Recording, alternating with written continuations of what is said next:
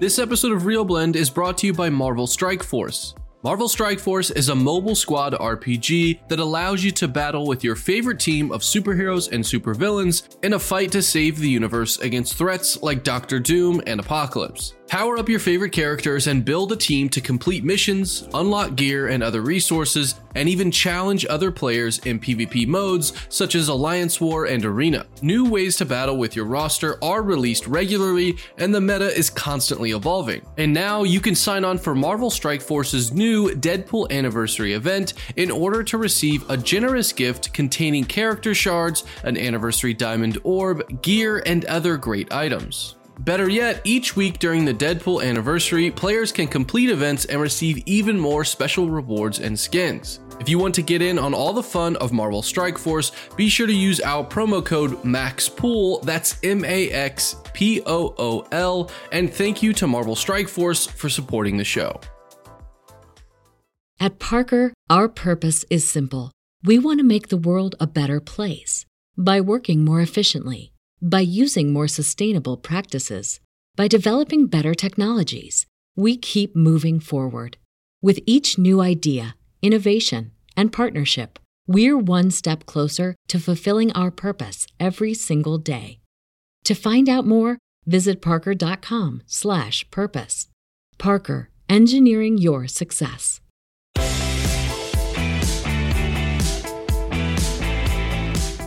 Hey Blenders, it's Sean, and I am introducing a bonus episode of the Real Blend podcast because we have a very cool interview that we were able to do on the side. Uh, it's with Janicza Bravo, who's a screenwriter and director of a film called Zola that made a big splash at the Sundance Film Festival in twenty twenty and is now going to be making its way to theaters uh, at the end of this month. And so we reached out and were able to get her as part of the press day because this story Um, is insane. I want you guys to be able to put this on your radar and go seek it out as quickly as you can. It's based um, pretty pretty closely, like not loosely, but very accurately on a Twitter feed story that this one girl told about a trip that she went on from Ohio to Florida with a girl that she just met. And it's about the different troubles that they get into. And the the uh, the movie introduces a newcomer named Taylor Paige, who plays the girl from uh, Ohio, who is going down to Florida with a, a girl played by, by Riley Keough. And, you know, it's about um, strip dancers and it's about drugs, but then it gets into so much more than that, um, including uh, um, human trafficking and prostitution and some wild, wild topics. But the tone of it Uh, is I think really, really important, and, and one of the reasons why Zola is connecting uh, so largely with critics and now audiences as people get to see it. So we wanted to talk to uh, Miz Bravo and really get into her process. Uh, it, it takes advantage of some of the visual and audio aspects that we know from social media and really applies them to this story. And I think it's really just the announcement of an exciting storyteller. So without further ado, a bonus episode of Real Blend, our interview with Janicza Bravo. Uh, Janicza, my name is Jake, that's Sean. We're the Real Blend podcast, and so we tend to do sort of deep dives into filmmaking. We both love this movie, and, and we want to ask kind of fun, nerdy questions that oftentimes we don't get to ask uh, in, a, in a T V junket interview. So, so thank you for taking the time to chat with us. Having me. Um, so I'm going to jump right into it. You know, uh, what's what's interesting about this story is it, is it has the potential to almost be Rashomon-like, because just about everyone involved has different theories or different uh, stories about what happened that weekend in Florida. I'm sort of curious as to how much stock you, I know there is sort of the aside that Stephanie gets to tell her story briefly, but how much stock did you take into other people's accounts for that weekend outside of Zola's? Uh, you know, when I started researching the film, I, it was part of my dramaturgy. I'm a theater student. I went to theater school. I didn't go to film school. So everything that I'm working on, even when I'm working in television, I, I come to it with a good amount of dramaturgy just so that I can get in the ecosystem of the thing that I'm building. And so with this, I, I did seek out other accounts. I found the real Stephanie told her version on Reddit.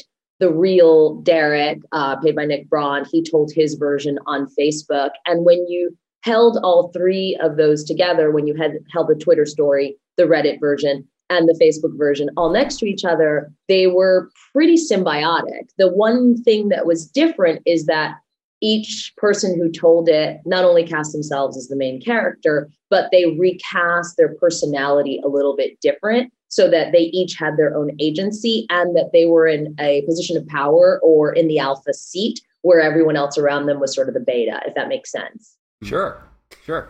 Uh, Janicza, one of the tools that you use is narration, and you choose to use it very specifically, and I think it works to tremendous effect. Um, a lot of times other movies try to use it and it's overkill or over-explanation. You use it to a place where it gives pers- uh, specific insight into how uh, Zola in particular is feeling at that time. Can you just talk about when you chose to to punch it in and why you wanted to to use it to that effect? Absolutely. So the uh, the narration had been written into the script actually. And then when I had done my first pass, my, my director's pass at it, I had not included any of the narration. One, I didn't have it, you know, we hadn't recorded it on set.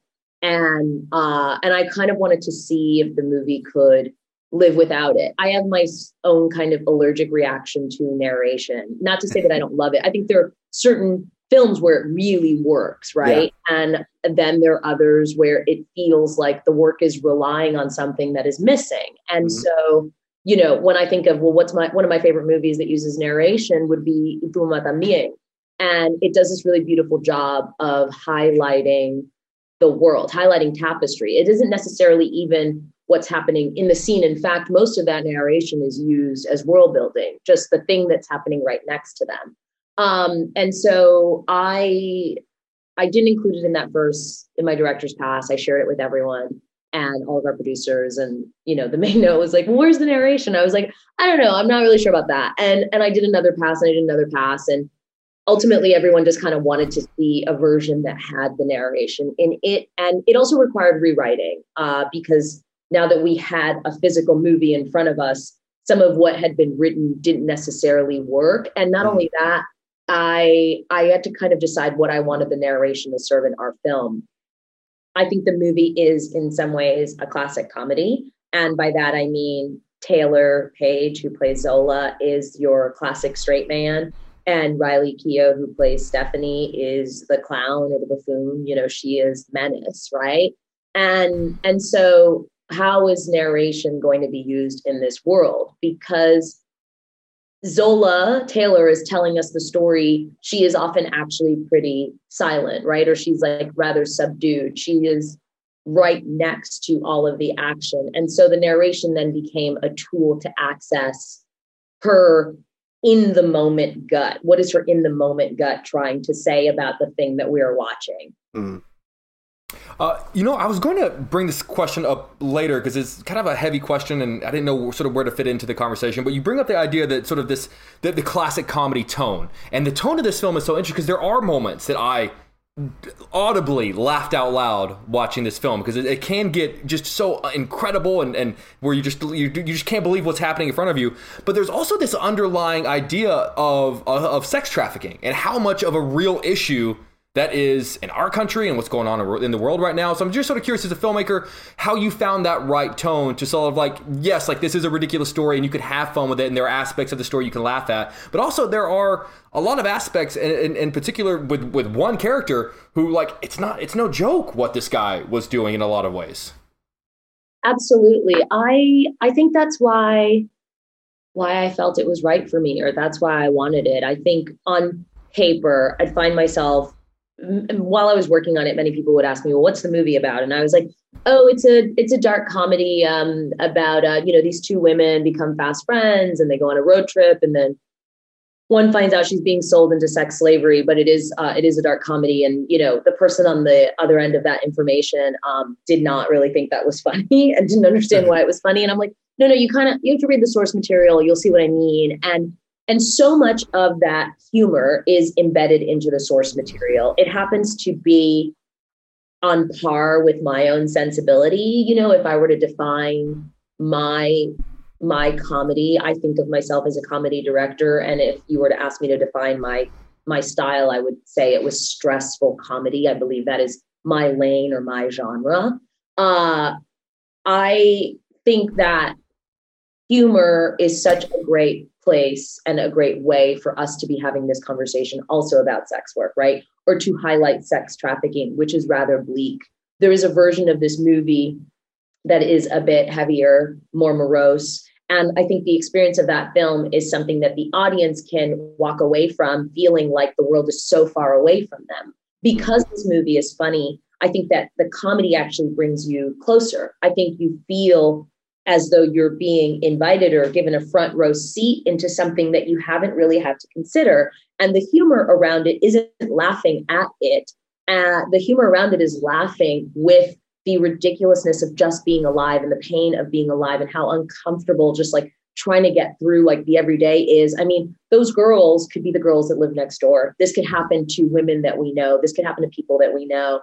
And I, I hope what the movie does is that it gives it a name and it gives it a face and it allows for a conversation around uh, a really tricky and unfortunate subject.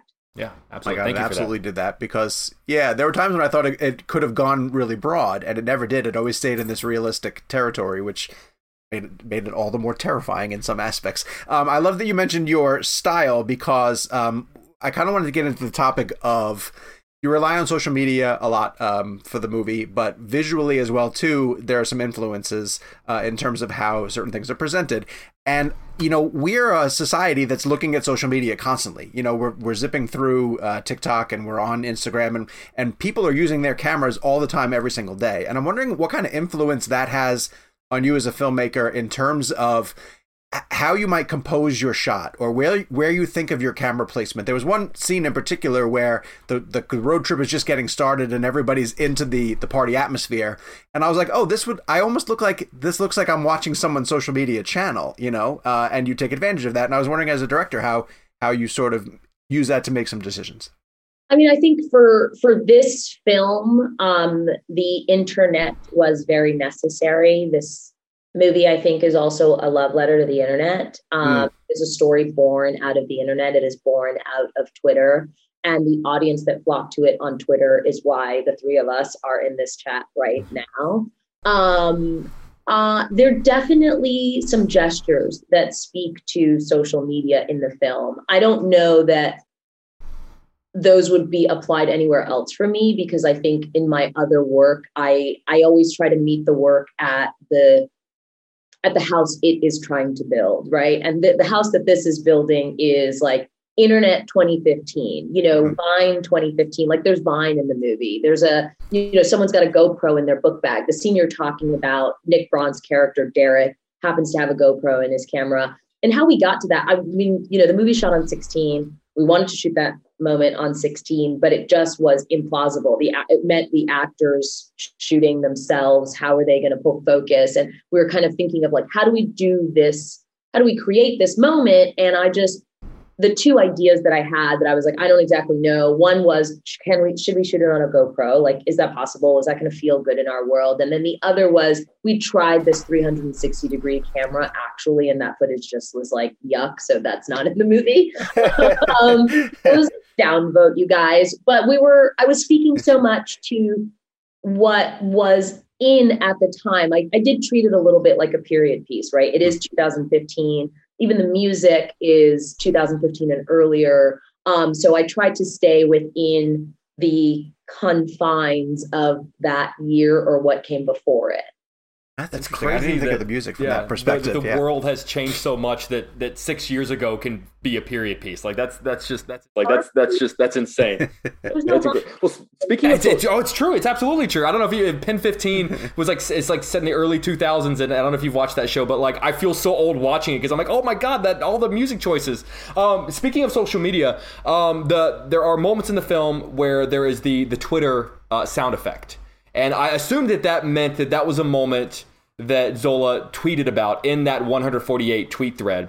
And I, I, was, I was hoping I, I, I can't be the first person to call that out. Um, Everybody gets it. So I'm always impressed when someone does. I'm like, oh, yes. it's. It I works. told him that. I, I did tell him that. Yeah, I told He's him. full of shit. Don't listen to him. but but I, I do feel like I didn't hear the sound effect one forty-eight times, which means I'm assuming that it, you didn't use it. So I'm sort of curious, what's the difference between a, a tweet that you wanted to to use for a moment like that and one that you sort of went like, well, we don't really need to use that? Uh, the, the whistle, the Twitter whistle, this was also written into our original screenplay. Uh, is meant to be when a line of dialogue is exactly as mm-hmm. tweeted. So if it is verbatim the tweet, that's when we use the whistle. Mm-hmm. So we don't use all one hundred forty-eight of them because sure. some of them- That'd are, be a lot. Well, some of them are also expositional, right? Like yeah. they're just not, yeah. they don't exactly work as lines of dialogue. So whenever there's a line of dialogue, that's exactly that. And I would say mostly everyone that's in the movie is accounted for. There are a couple that I took the liberty of removing just because they were like wedged into points of high stress. And so hearing a whistle was like, what's that? Why? It just yeah, yeah. a little bit. Um, so I, I kept it where not only we could homage the original text, but also where it wasn't getting in the way of the scene. That sound gives me agitation. Like, I feel like, like I need to check my phone. like, no, you do. You do. There's like, there was a version um, when I saw, when we played, I think the first or the second time we watched the movie with an audience, um, there used to be, it's not in the movie now, but there used to be um, this really large volume button. There is one now, it's a tiny one, but there used to be a big volume button in the middle of the screen. And the three times when we played it, I ended up taking it out because everyone in the audience like went and touched their phones, but they were watching a movie. And I was like, it's working, but we need to go back on it. Working too well.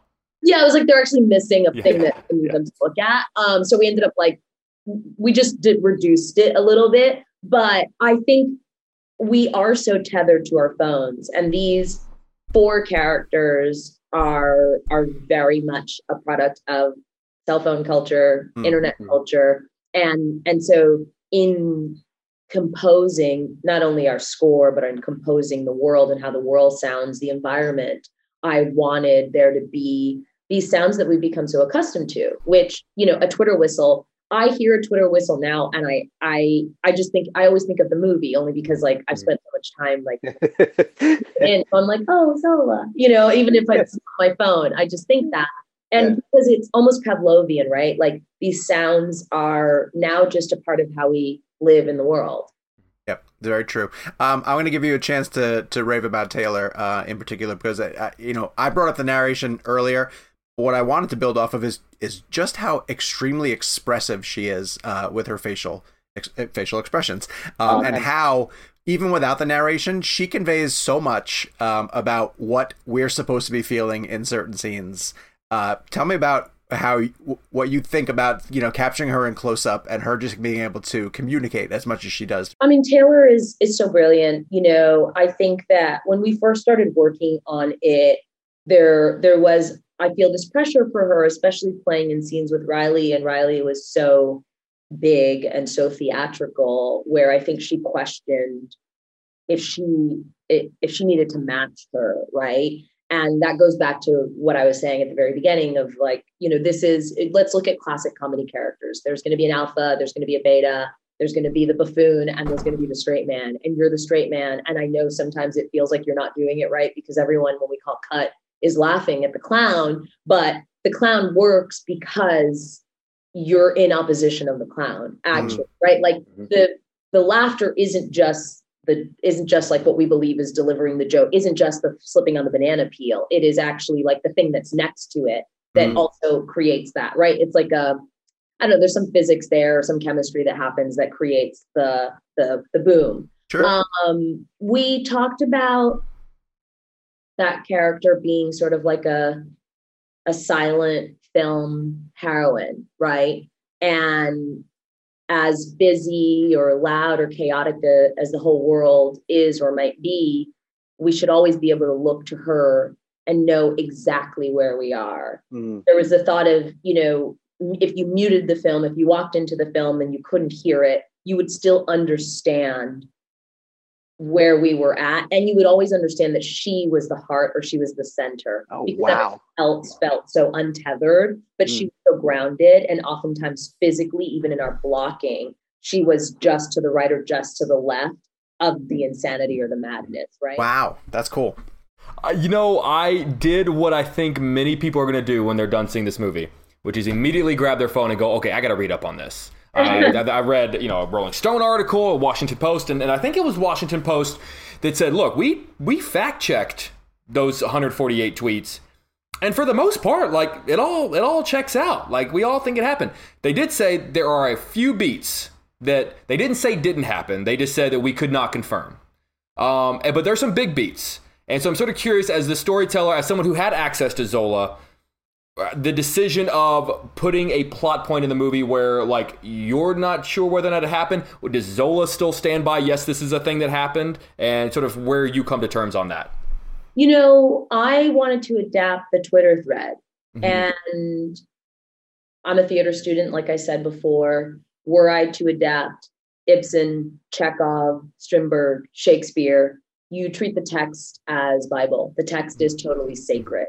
And so I was adapting a Twitter thread. I was not approaching this like a journalist, and it wasn't a documentary. Uh, fact checking wasn't a part of of my storytelling, mm-hmm. because I was treating what was presented, what I read, as as sort of biblical, right? Sure. The story that I told is as presented in those one hundred forty-eight tweets. Fair enough.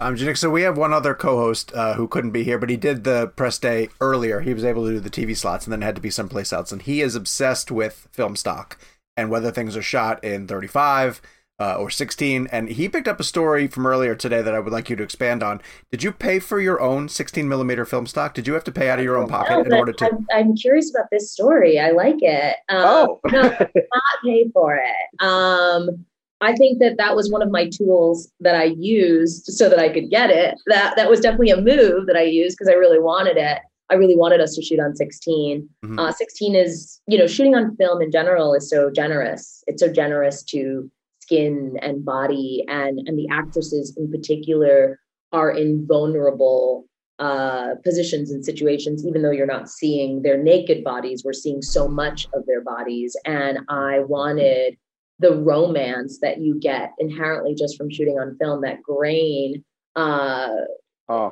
is very kind, you know? And not only that, when getting to shoot on film, uh, I've only been able to do that one other time, but when getting to do that, there is something that happens on the set. There is an, a, an importance that happens, and, um, and a seriousness that comes with making, because at the end of the day, there is a tangible object to the work that we did. And there's also something very fragile of whether or not it happened, right? Like, did it actually record? What will it be? Uh, and that's yes, terrifying, was, though. Isn't that terrifying? No, it's not. I mean, the whole thing is scary, right? Like, every aspect of making is scary, and it, every a- aspect of it feels sort of like accidental, and that it even comes together is sort of a miracle.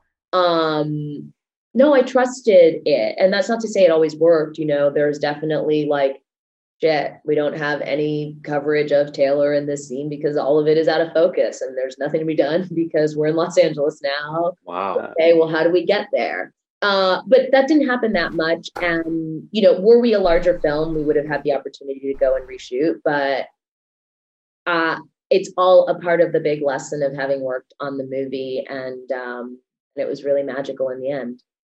That's amazing. Um, so I, I've I've been doing interviews for a long time, and I can promise you the next question I'm about to ask you, in no way have I ever asked a variation of this question ever in my entire career. Um, so I would like to talk about the montage of dicks, and just sort of about like I've never asked about dicks. I've I, it has never come up. He's lying. Um, he asks about it in every interview. Every interview. Every time. Disney gets yeah. Disney gets really upset about it. Um, so just just from a filmmaking perspective, just like the audition process, like the like the like the conversations with the actors ahead of time. Like I, I'm assuming that like, like the you have to light it just as well as you would light any other type of shot, and sort of like the process of it, and just like how it how that differs from a different shot that you would have like in the day. Um, I didn't audition penises, but great question. Uh, so, my mom's never listening to this episode ever. Um, it was, it was again, it was written into the the script. There's a footnote that says there'll be no female nudity in this movie. There will only be penises. This is a montage of penises, and then you know it's like written in. Uh, I think that everyone knew that, but then we were actually there. And I think that we still didn't know that. And I kept, we had a local casting director Um, I think she actually had worked on Spring Breakers, our local person. And, um, you know, I was like, we got to find these penises. Uh, it needs to feel like an innumerable amount of penises. And she was like, okay. And she was auditioning actors and they weren't comfortable with nudity uh, naturally, which is not rare. And I had had the idea because I had researched that Tampa had the third largest nudist population. Uh, I think in the world, maybe in the country, but I believe in the world. And so I'd had the idea that we should go to a nudist community and just find out if there were men there who wanted to be actors. And so she went to one, found a couple people, and they were totally into it. And then a couple people were like, oh, my friend, and another person suggested their friend. And so we ended up with like a list of ten to twelve men. And, uh, and then I got this email with no, there were nothing to preface this email. I was on set and I get this email, and then suddenly someone comes running in, because I, I guess it's like an H R thing. They're like, I need to tell you that there are dicks in the email. And I was like, huh? Because it was already open and I'm just on set. And there were photos of people's penises. And I was like, I'm not casting penises. I just wanted to see people's faces. I literally asked to just see pictures because Riley had to be in scene with the actors, right? And so I was going to, of the fifteen, we were going to narrow it down to like eight or nine. And then I was going to talk to them. And if anybody was scary, then we were going to cut from that. So what there was though, were all these photos of men's penises. And I was just like, guys, I, I'm not comfortable, but I thought it was really funny. And I'm sure it's the only time this will ever happen to me. Uh, so that's the casting process. So we narrowed it down to about, I think, nine or ten men. Uh, I had an hour long conversation with each of them. I told them about the movie. I told them about my intention. I talked to them about how I wanted to photograph it. Um, and from that eight or nine, I, I think I narrowed to six. And then they came to set and we, like, together, all seven of us in a room, we talked through it. We went to set. I was like, we walked through the motions. We met the cinematographer. We met everyone that was going to be in the room, um, which was myself, my A D, my cinematographer, sound.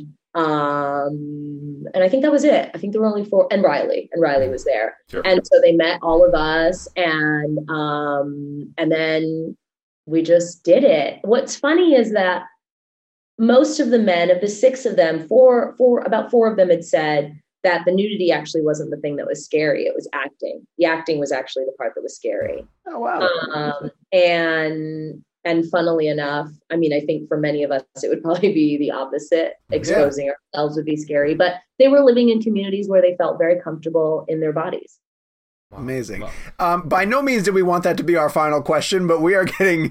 Clothes on kids. I get it. That's what you guys want. And here that, we are, guys. That is our, it's our yeah. brand. That's our podcast brand. Yeah. We close on dicks. Yeah. But we uh, love the movie we so much. We cannot thank you enough for joining yeah. us. Yeah, we're thank huge fans of Thank you. And continued success with it. Yeah. Thank you very much. You guys have a nice day. Obviously, we want to thank A twenty-four and, of course, Janicza Bravo for joining the Real Blend podcast. Make sure you guys see Zola when it comes to theaters on June thirtieth. It is absolutely something you guys need to check out. Uh, really great film. And, uh, again, I think the announcement of a really exciting storyteller will continue to track her progress. I also want to point out the fact that if you missed it, on the main show tease, uh, I want to talk a bit about a cool event that we have coming up on Tuesday the twenty-ninth. Excuse me. We are going out to Los Angeles. The Real Blend Boys are going to be together for the very first time. Uh, and we are going to be helping our friend, Quentin Tarantino, friend of the show, uh, who's been on twice before. He has a book launch. Um, oh, I have the book somewhere here. For people who are doing this on video, Once Upon a Time in Hollywood. He's launching that book on Tuesday the twenty-ninth, and then we are going to be recording a live two-hour event uh, in L A with Quentin as our guest. It's going to be broadcast from the uh, New Beverly, but um, we're going to be recording it and then being able to put it on our uh, streams. So you'll hear the audio version on all the places where you get the Real Blend podcast. We'll have a, an audio version that's going on the YouTube uh, channel. It'll drop eventually. We're probably going to be putting it out the week after we record the show. Unfortunately, uh, for people who are in Los Angeles, the tickets to the uh, live event have sold out already. They went really, really quickly. But you'll be able to hear the entire interview, the full two hours of us with Quentin Tarantino, as soon as we're able to put it together and process it and put it on our podcast feeds. Something we are very, very excited about. We've been trying to get out to Los Angeles. This opportunity sort of presented itself with Quentin having his book coming out. And it's just something we couldn't pass up on. So uh, track us on our socials. We'll be, you know, posting a bunch of different things as we go through through all of next week recording uh, with Quentin and the show, and then we'll have the full two hours up for you guys to listen to in its entirety. Thank you guys so much for everything you do for the show. Uh, we really appreciate all the support from the blenders out there, and we'll be back with a new episode very soon.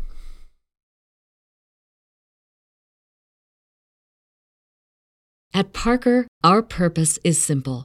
We want to make the world a better place. By working more efficiently, by using more sustainable practices, by developing better technologies, we keep moving forward. With each new idea, innovation, and partnership, we're one step closer to fulfilling our purpose every single day. To find out more, visit parker.com slash purpose. Parker, engineering your success. What's so special about Hero Bread's soft, fluffy, and delicious breads, buns, and tortillas? Hero Bread serves up zero to one grams of net carbs, five to eleven grams of protein, and high fiber in every delicious serving. Made with natural ingredients, Hero Bread supports gut health, promotes weight management, and helps maintain blood sugar. Hero also drops other limited edition ultra-low net carb goodies like rich, flaky croissants and buttery brioche slider rolls. Head to hero dot co to shop today.